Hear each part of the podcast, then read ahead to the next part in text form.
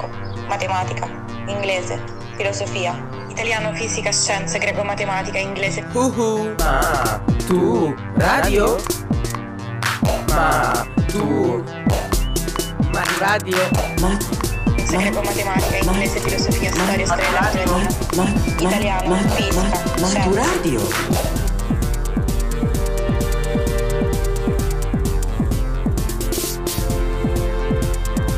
Maturadio, podcast di storia per l'esame di maturità. Il femminismo nel Novecento.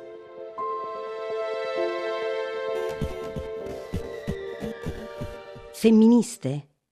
Ancora. Ma non c'era già un podcast su questo argomento? Sì, ma l'altro podcast parla delle filosofie femministe, mentre oggi parliamo della storia delle lotte politiche femministe, cioè di tutte quelle lotte per i diritti e le libertà che oggi sono date per scontate, come se fosse sempre stato ovvio, naturale, che una donna possa andare a scuola, abbia il diritto di votare, di partecipare alla vita politica del suo paese o possa fare il mestiere che vuole. E invece no, come sentirete, non è sempre stato così per le donne di tutto il pianeta. La storia delle lotte politiche femministe ha tanti inizi, ma sembra non finire mai ed è costretta a ricominciare sempre. Di tante lotte poi purtroppo eh, sappiamo poco o nulla, soprattutto di quelle avvenute nei secoli scorsi. Ad esempio nel Medioevo e durante l'età moderna eh, le donne scomode, strane, insomma ribelli, furono perseguitate, torturate, bruciate vive dal tribunale dell'Inquisizione e magari chiamate streghe. Pensano proprio a queste loro antenate le femministe degli anni settanta del Novecento, quando gridano i loro slogan nelle manifestazioni: tremate, tremate, le streghe sono tornate. La storia delle lotte politiche delle donne viene di solito scandita in tre ondate temporali. La prima ondata comincia ad alzarsi ufficialmente nell'Ottocento, ma già durante la Rivoluzione francese del millesettecentottantanove c'era stato un primo importante segnale. La Dichiarazione dei diritti dell'uomo e del cittadino escludeva le donne, ma una di loro, Olympe de Gouges, nel millesettecentonovantuno, scrisse la Dichiarazione dei diritti della donna e della cittadina, che proclamava: la donna nasce libera e rimane uguale all'uomo nei diritti. Olympe de Gouges sarà ghigliottinata nel millesettecentonovantatré. Sentite con quale accusa ufficiale viene uccisa: perché si era dimenticata le virtù che convengono al suo sesso.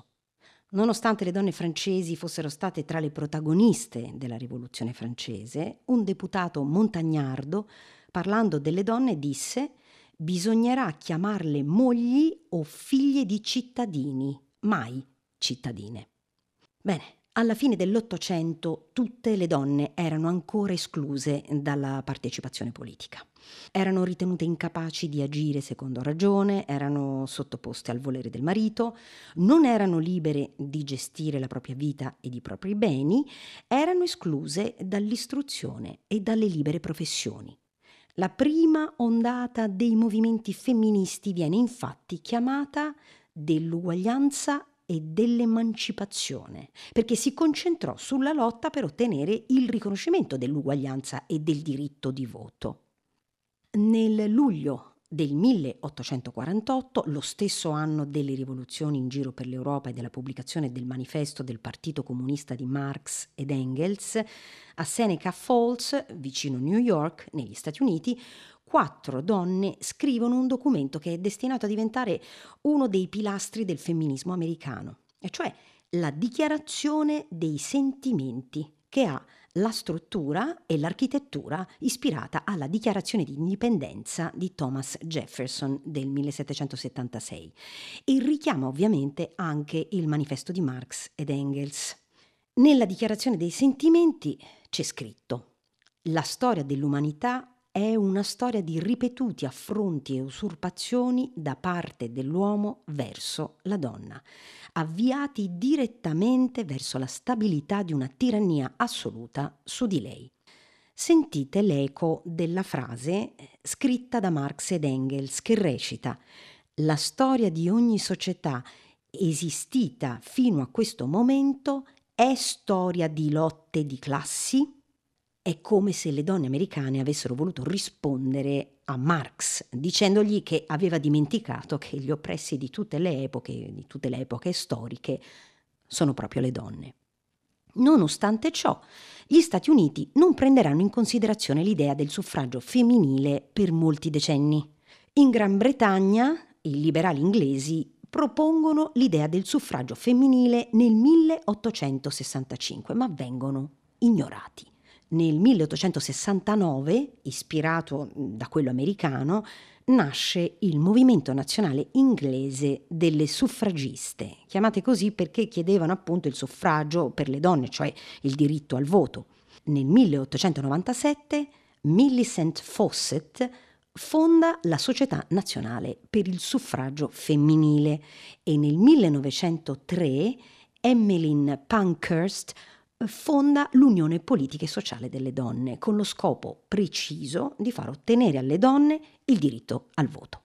Il suo slogan femminista diventa famoso in tutto il mondo: abbiate fiducia in Dio, lei vi aiuterà. Il primo ministro, il signor Asquith, ha consentito a sentire la testimonianza di donne che lavorano da ogni parte del paese. Abbiamo l'occasione di dimostrare che se le donne sono pari agli uomini come forza lavoro, allora dovrebbero essere pari anche per il diritto al voto. Non sapete neanche cos'è il lavoro. Questo è il momento di farvi avanti e parlare. Sceglierò una persona di questa lavanderia per portare la sua testimonianza alla Camera dei Comuni, dove verrà ascoltata dal cancelliere dello scacchiere, il signor Lloyd George. Non interessa a nessuno. A qualcuno sì, signora Coleman. Chiudete quella boccaccia ora. Senti, senti. Grazie per il sostegno. Voto alle donne. Signore, voto alle donne. Il potere è nelle vostre mani. Grazie, signore. Andate a casa. Il voto alle donne. Grazie. Mamma! Ciao, piccoli. Solo un momento. Allora, darai la tua testimonianza? Il signor Taylor è un buon principale. Con te sì. Rimangiatelo. Non posso, è quello che vedo. Sei qui da meno di un mese. E allora? Faccio la lavandaia da quando avevo tredici anni.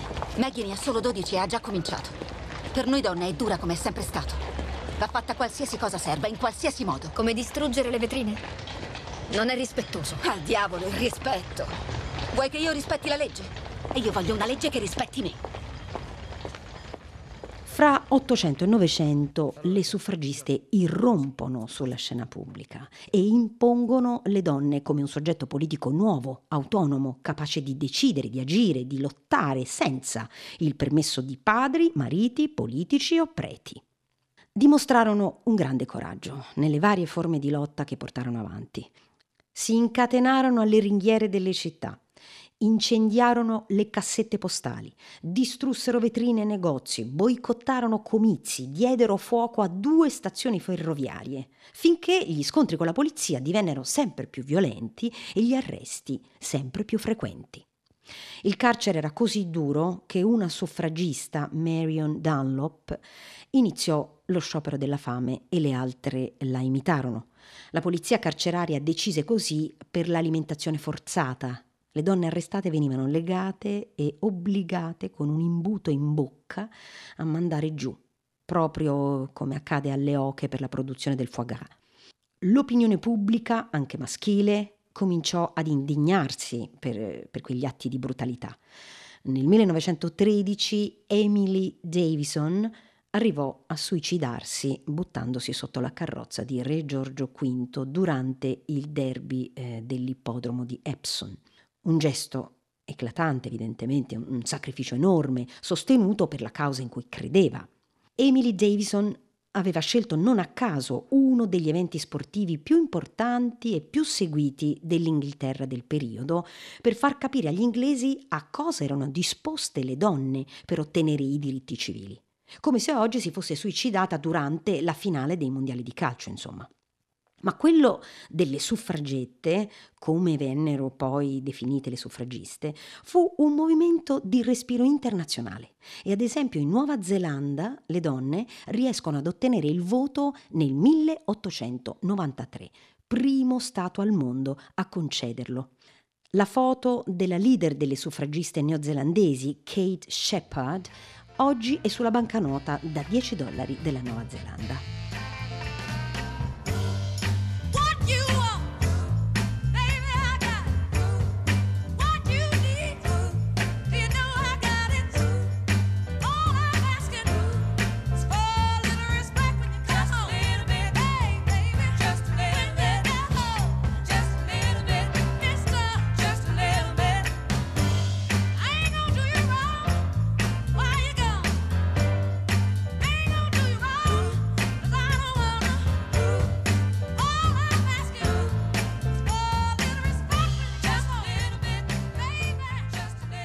In Europa ci vorranno altri anni.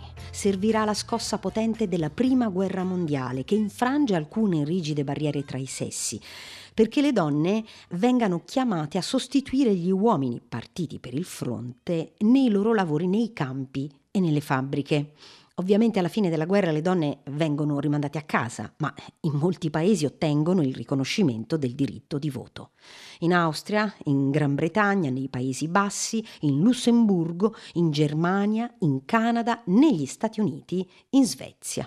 In altri paesi come Francia, Italia e Belgio sarà necessaria l'esperienza della Seconda Guerra Mondiale e la fine dei regimi totalitari come fascismo e nazismo.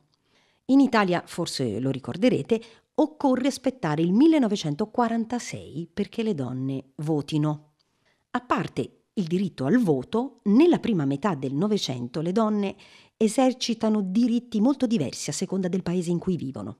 L'emancipazione politica e civile delle donne è a lungo contrastata nei paesi più conservatori, cattolici e reazionari, dove le classi dirigenti sono legate a filo doppio con le gerarchie clericali e militari.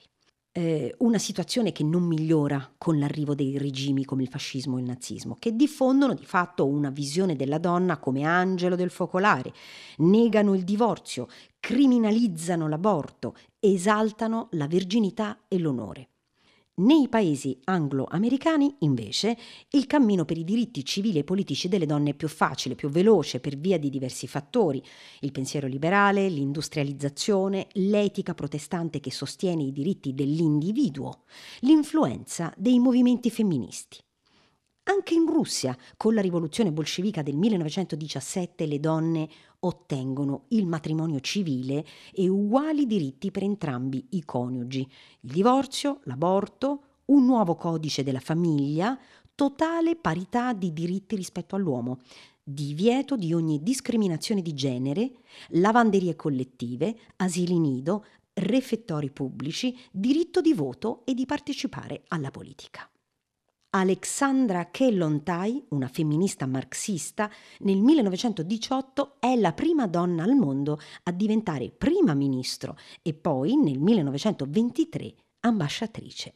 Proprio nel millenovecentoventitré negli Stati Uniti il Partito Nazionale delle Donne propone l'I R A, acronimo che sta per Equal Rights Amendment, un emendamento per inserire nella Costituzione americana pari diritti per uomini e donne, ma rimarrà inascoltato fino al secondo dopoguerra, quando verrà ripreso in mano dalle femministe della seconda ondata. Nel millenovecentosessantasei Betty Friedan fonda con altre ventisette donne il NOW, National Organization for Women, l'Organizzazione Nazionale delle Donne, che pianifica la campagna nazionale per far approvare l'I R A. Purtroppo tra il millenovecentosettantadue e il millenovecentosettantasette l'I R A, l'emendamento del quale parlavamo, è approvato solo da trentacinque stati americani e così non viene inserito nella Costituzione americana.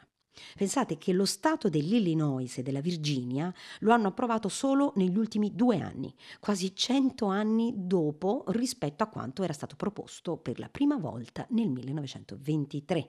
Le lotte femministe, come vedete, sono lunghe, lunghissime. Se ben che siamo donne, paura non abbiamo, per amor dei nostri figli, per amor dei nostri figli, se ben che siamo figli, in Lega ci mettiamo, oh Dio, Liola e la Lega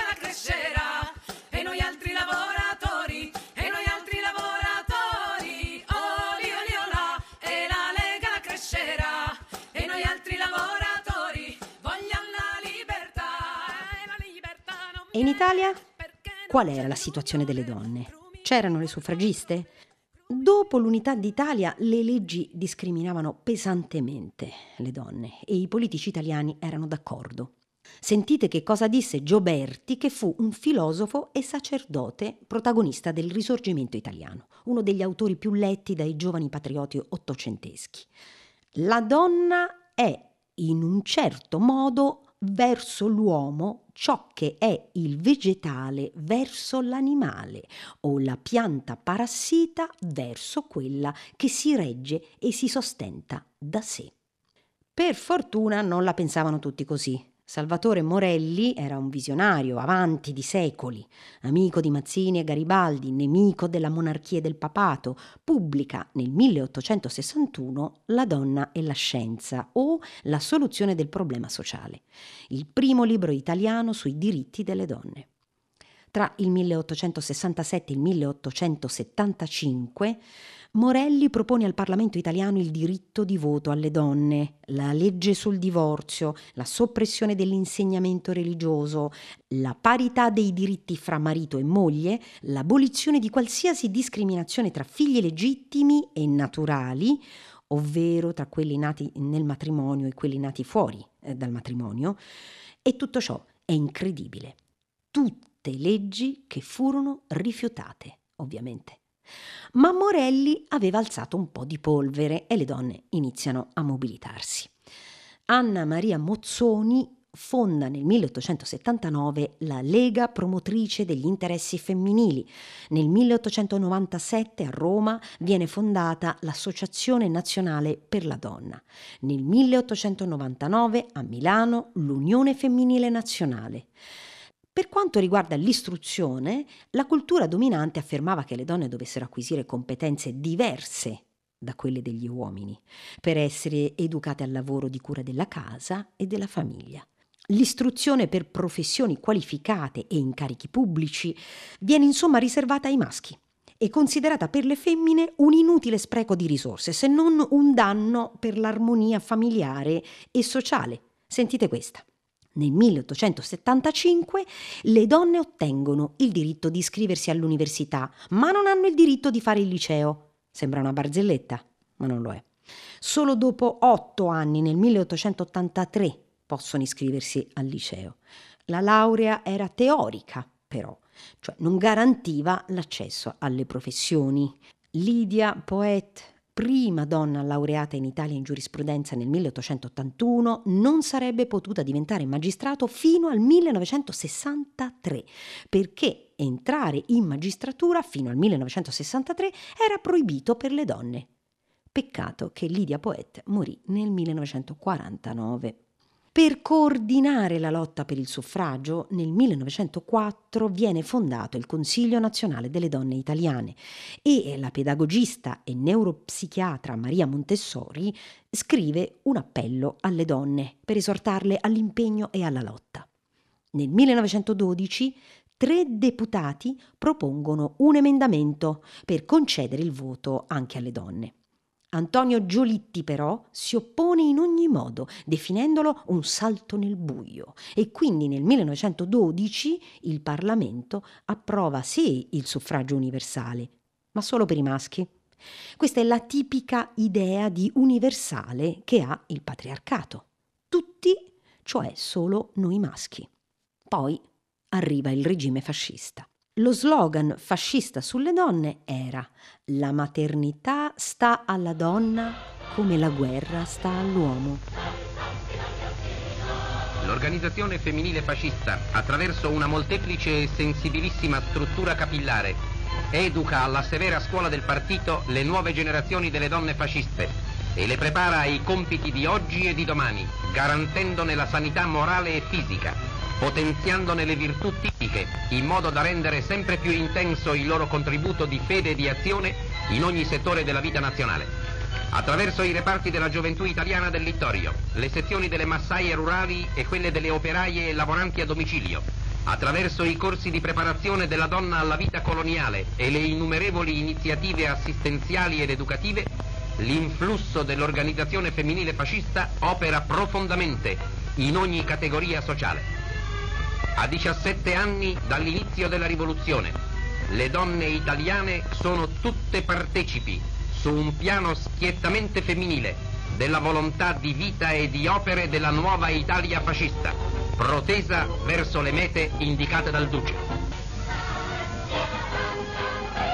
Per quanto riguarda il lavoro, i salari delle donne vennero fissati per legge alla metà di quelli degli uomini.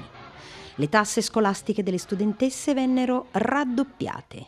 Le assunzioni di donne furono limitate. Il fascismo approva un codice penale in cui introduce il delitto d'onore, cioè la riduzione di un terzo della pena se un uomo uccideva sua moglie, sua figlia, sua sorella per salvare l'onore suo e della famiglia. L'aborto era considerato un delitto contro l'integrità e la sanità della stirpe italiana. Poi si stabiliva che era il marito a decidere la residenza e in caso di separazione la moglie doveva abitare dove aveva deciso suo marito. Sul piano economico tutti i beni appartenevano al marito ed in caso di morte venivano ereditati dai figli. Durante il fascismo il femminismo italiano non scompare, si eclissa per riaccendersi e riemergere con la Resistenza italiana. Più del venti per cento dei partigiani sono donne che combattono a fianco degli uomini salendo in montagna, facendo le staffette, partecipando alle azioni di guerriglia e dando ospitalità ai clandestini. Finalmente nel millenovecentoquarantasei viene approvato il diritto di voto per le donne. Oggi per la prima volta le donne italiane si recano a votare.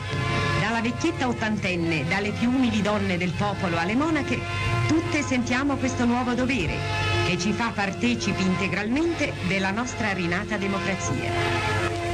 Filomena Delli Castelli e Teresa Mattei, due delle ventuno donne elette all'Assemblea Costituente. Il voto alle donne per me significava un punto fondamentale della grande rivoluzione italiana del dopoguerra, che avrebbe certamente instaurato il regime democratico affondando le radici solide nel terreno politico, perché insieme con gli uomini avrebbero potuto votare le donne, le quali non erano più considerate come semplici immagini di casalinghe o di lavoratrici, ma come fautrici della nuova politica italiana. Questo mi dava un entusiasmo straordinario. Finalmente abbiamo detto, prima le donne durante la guerra sono state prese per fare le operaie, le tranviere, le postine, poi le hanno rimandate a casa quando sono tornati gli uomini. No, non vogliamo stare solo a casa, vogliamo fare anche noi la nostra parte civile, e questo era una cosa nuova e non era il femminismo che è nato dopo, era proprio una rivendicazione civile. Le donne si sono sentite cittadine. Così, nelle elezioni del due giugno del millenovecentoquarantasei, anche le donne votano per l'Assemblea Costituente e per il referendum costituzionale, che chiedeva di scegliere tra monarchia e repubblica. Tra i cinquecentocinquantasei eletti all'Assemblea Costituente sono presenti ventuno donne. È grazie a loro se nella Costituzione italiana, entrata in vigore nel millenovecentoquarantotto, troviamo articoli come il numero tre, il trentasette e il cinquantuno. Ve li ricordate? L'articolo tre dice che tutti i cittadini hanno pari dignità e sono uguali davanti alla legge, senza distinzioni di sesso, di razza, di lingua, di religione, di opinioni politiche, di condizioni personali e sociali. L'articolo trentasette recita: la donna lavoratrice ha gli stessi diritti e, a parità di lavoro, le stesse retribuzioni che spettano al lavoratore. E invece l'articolo cinquantuno fa: tutti i cittadini dell'uno o dell'altro sesso possono accedere agli uffici pubblici e alle cariche elettive in condizioni di eguaglianza, secondo i requisiti stabiliti dalla legge. Il diritto di voto alle donne fu introdotto anche nella legislazione internazionale nel millenovecentoquarantotto, quando le Nazioni Unite approvarono la Dichiarazione Universale dei Diritti Umani. L'articolo ventuno recita: chiunque ha il diritto di prendere parte al governo del proprio paese, direttamente o attraverso rappresentanti liberamente scelti.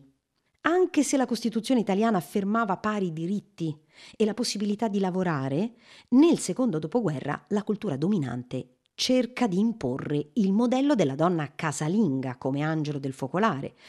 Le donne che lavoravano vengono persino accusate di rubare il lavoro ai reduci che tornavano dalla guerra.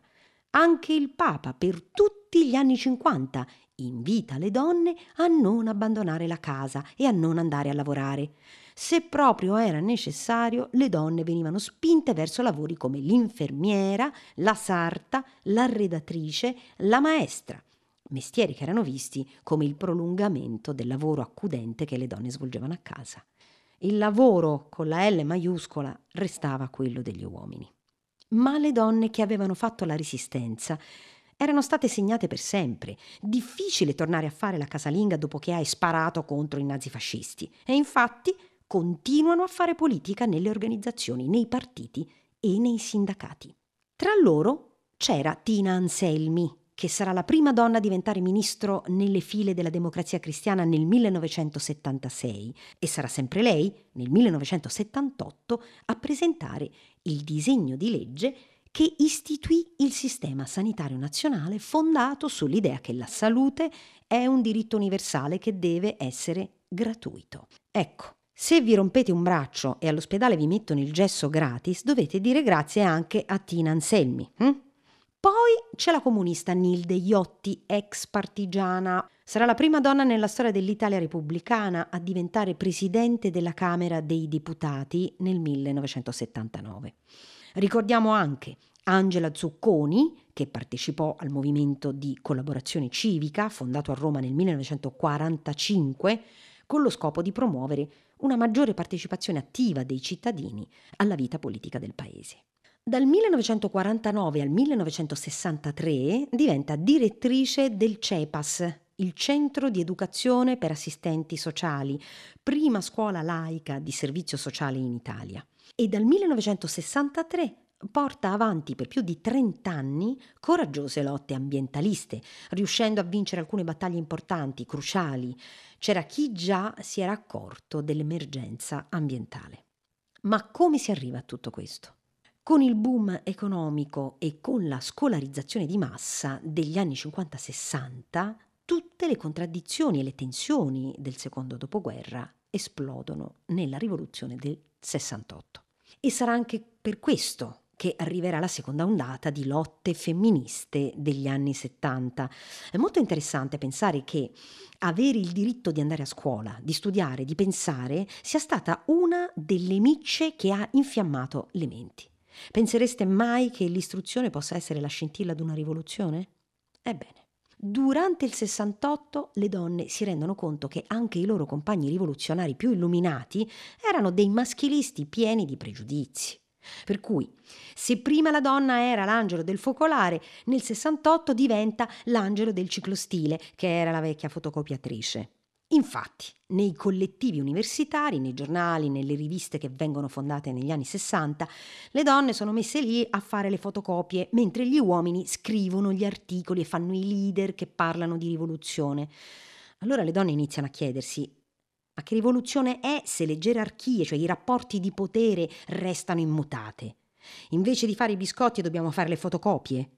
All'interno del movimento del sessantotto nasce il femminismo della seconda ondata, che inizierà una serie di lotte, di campagne per cambiare la società, non solo con le parole, ma con i fatti, reclamando i diritti che mancavano all'appello e chiedendo che venissero abolite leggi che ancora discriminavano le donne. Chiedevano cioè che si applicassero le norme che in teoria la Costituzione prevedeva, ma che il codice civile e quello penale non consideravano. A cosa serve avere una delle Costituzioni più belle del mondo se poi le leggi dello Stato sono le stesse del milleottocento? Noi donne ci conosciamo, tutte abbiamo un ventre per contenere bambini e seni per allattarli, un corpo che è nostra arma, è nostra vergogna, venduto dappertutto, un cervello che vede in fondo. Ah, risvegliato da mille comandi, un cuore pieno d'amore, ma stretto dalla rabbia. Un cuore pieno d'amore, ma stretto dalla rabbia. La, la, la, la, la. Nascono tantissime organizzazioni, tra cui il collettivo Rivolta Femminile e il Movimento di Liberazione della Donna. Le battaglie da fare sono tante, per il diritto all'aborto, al divorzio, ai consultori, ai contraccettivi, agli asili nido, alla parità degli stipendi, alla libertà di preferenza sessuale, lotte che necessitano mobilitazioni, manifestazioni, scioperi della fame, occupazioni, arresti, processi, scontri e dibattiti. In Italia e nel mondo inizia una vera e propria guerra delle idee. Gli aborti si praticavano, ma essendo vietati, in Italia erano clandestini e provocavano spesso la morte della donna per complicanze igienico-sanitarie e mediche.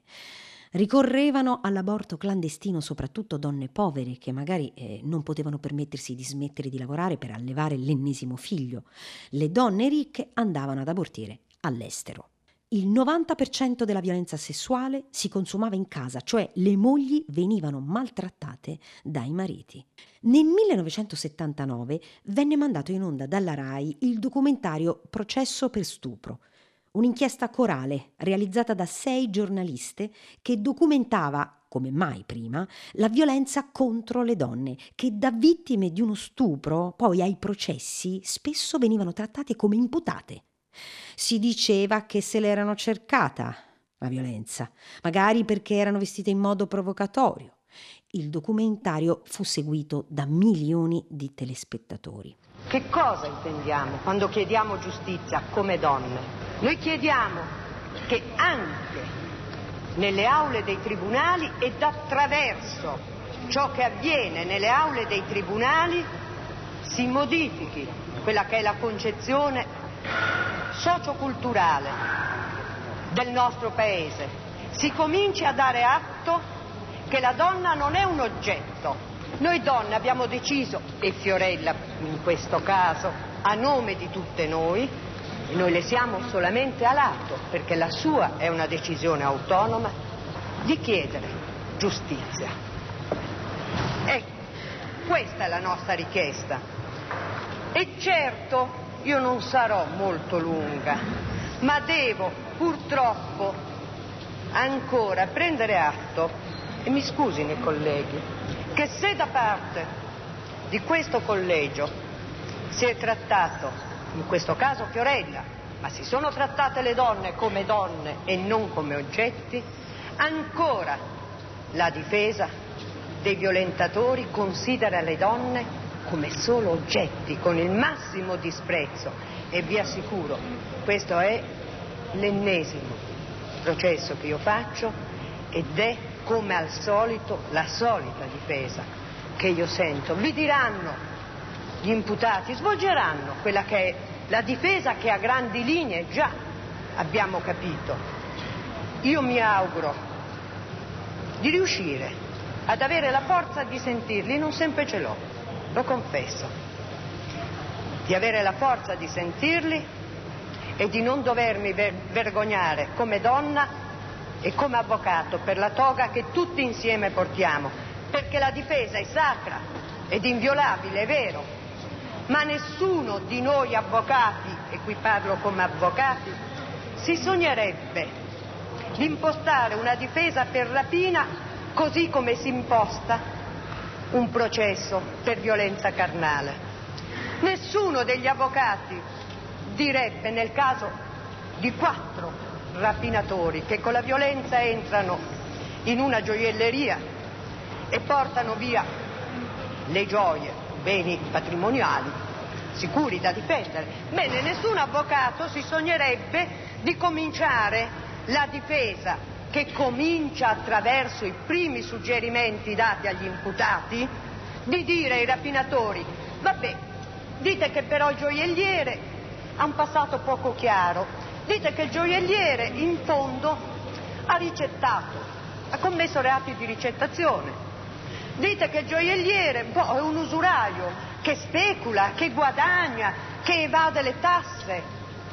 Ecco, nessuno si sognerebbe di fare una difesa di questo genere, infangando la parte lesa soltanto. Ed allora io mi chiedo perché, se invece che quattro oggetti d'oro, l'oggetto del reato è una donna in carne ed ossa, perché ci si permette di fare un processo alla ragazza? E questa è una prassi costante. Il processo alla donna, la vera imputata è la donna.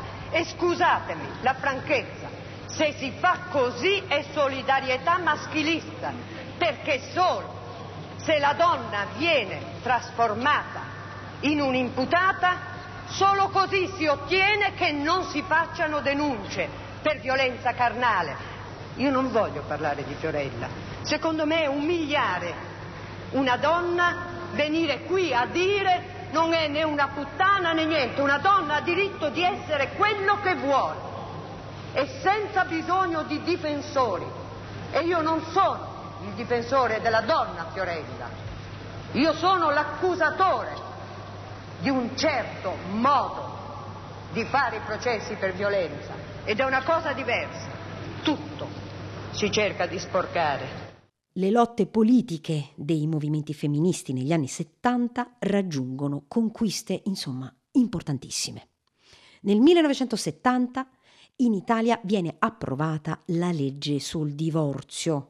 Nel millenovecentosettantuno viene cancellato l'articolo che punisce la propaganda di anticoncezionali. Viene approvata la legge che tutela i diritti delle lavoratrici madri e sono istituiti gli asili nido statali. Nel millenovecentosettantacinque vengono istituiti i consultori familiari e viene approvato il nuovo diritto di famiglia che stabilisce la parità giuridica di entrambi i genitori, per cui il padre non è più il capofamiglia che decide tutto. Nel millenovecentosettantasette viene approvata la legge sugli stipendi uguali tra uomini e donne e che vieta la discriminazione sessuale sul lavoro. Nel millenovecentosettantotto viene approvata la legge sull'aborto, che prima era un reato punito con una reclusione da due a cinque anni. Nel millenovecentottantuno viene eliminato il delitto d'onore fascista. In pratica, una parte dei femminicidi fino al millenovecentottantuno in Italia era legale. Sempre nel millenovecentottantuno viene abolito il matrimonio riparatore, che prevedeva la cancellazione del delitto di stupro nel caso in cui lo stupratore avesse sposato la donna violentata. Ed è una legge che viene approvata grazie a donne coraggiose che si ribellano al sistema. Nel millenovecentosessantasei, infatti, una ragazza siciliana, Franca Viola, viene rapita da un ragazzo che lei non voleva e viene violentata da lui, ma si rifiuta di sposarlo, dando vita ad un caso nazionale che farà nascere il tipico effetto domino. Altre ragazze, infatti, iniziarono a dire di no al matrimonio riparatore e si arrivò dunque all'abrogazione della legge. La terza ondata di movimenti femministi si alza negli anni novanta e punta soprattutto sulle lotte contro l'omofobia, il razzismo e la violenza sessuale, che comprende lo stupro, la violenza domestica e le molestie sessuali. Nel millenovecentonovantasei, sì, soltanto nel novantasei, lo stupro diventa un reato contro la persona e non più contro la morale, contro l'onore della famiglia. Fino a quel momento non era pensato come una violenza verso il corpo della donna, verso la sua individualità, ma come un reato verso la famiglia, verso il padre o il marito. Se poi era il marito stesso a violentare sua moglie, non si trattava di violenza, ma dell'assolvimento dei doveri familiari della buona e brava moglie. Negli anni novanta in Italia si accende il dibattito sulla discriminazione positiva, cioè sulle cosiddette quote rosa. Ne avete mai sentito parlare? Beh, vuol dire riservare un numero di posti di lavoro dedicati esclusivamente alle donne per diminuire la discriminazione di genere. Le quote rosa sono state proposte per incitare la partecipazione attiva alla vita politica del paese. Ancora oggi in Italia le donne rappresentano il diciassette per cento della Camera dei Deputati e il quattordici per cento del Senato, perciò nel millenovecentonovantuno viene approvata la legge sulle pari opportunità. Le obiezioni contro le quote rosa sono varie. La prima è che così sarebbero gli uomini ad essere discriminati, poi che non si valuterebbero i candidati rispetto al merito ma rispetto al genere, e ancora che le donne debbano ottenere i propri risultati senza ricevere aiuto da parte delle istituzioni. Mm. E voi che ne pensate? In ogni caso, in Italia ci sono ancora tantissimi problemi di disuguaglianza, discriminazioni e ingiustizia verso le donne. Pensate di no? Beh, allora perché il settantacinque per cento delle ragazze italiane sceglie licei e università di area umanistica? Perché le donne, anche se si laureano più degli uomini, sono svantaggiate quando cercano lavoro? Perché quasi il settanta per cento di loro lascia il lavoro quando ha un figlio? Perché solo il quarantasette per cento delle donne lavora? Perché il trentadue per cento ha subito nel corso della propria vita almeno una forma di violenza fisica o sessuale? Perché il settantasei per cento del lavoro casalingo è a carico delle donne? E ricordate che le donne che sono riuscite a liberarsi dal lavoro domestico di cura ci sono riuscite solo perché possono permettersi di pagare una donna delle pulizie o una babysitter, anche lei donna, ma magari straniera. Quindi la divisione del lavoro in base al sesso non è eliminata, è solo diventata internazionale. Insomma, ragazzi e ragazze, la lotta delle donne non è ancora finita. Mm?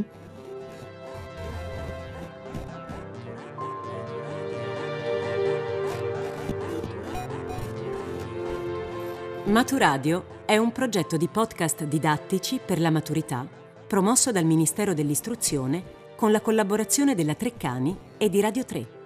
Ideazione di Cristian Raimo. Supervisione di Federica Barozzi per Radio tre. Questo podcast è stato scritto da Davide Giuili. La voce che avete ascoltato è di Monica De Muro. Regia di Federica Barozzi. La sigla di Maturadio è di Teo Teardo. Tutti i podcast sono scaricabili sul sito radio tre punto rai punto it, miur punto gov punto it e treccani punto it.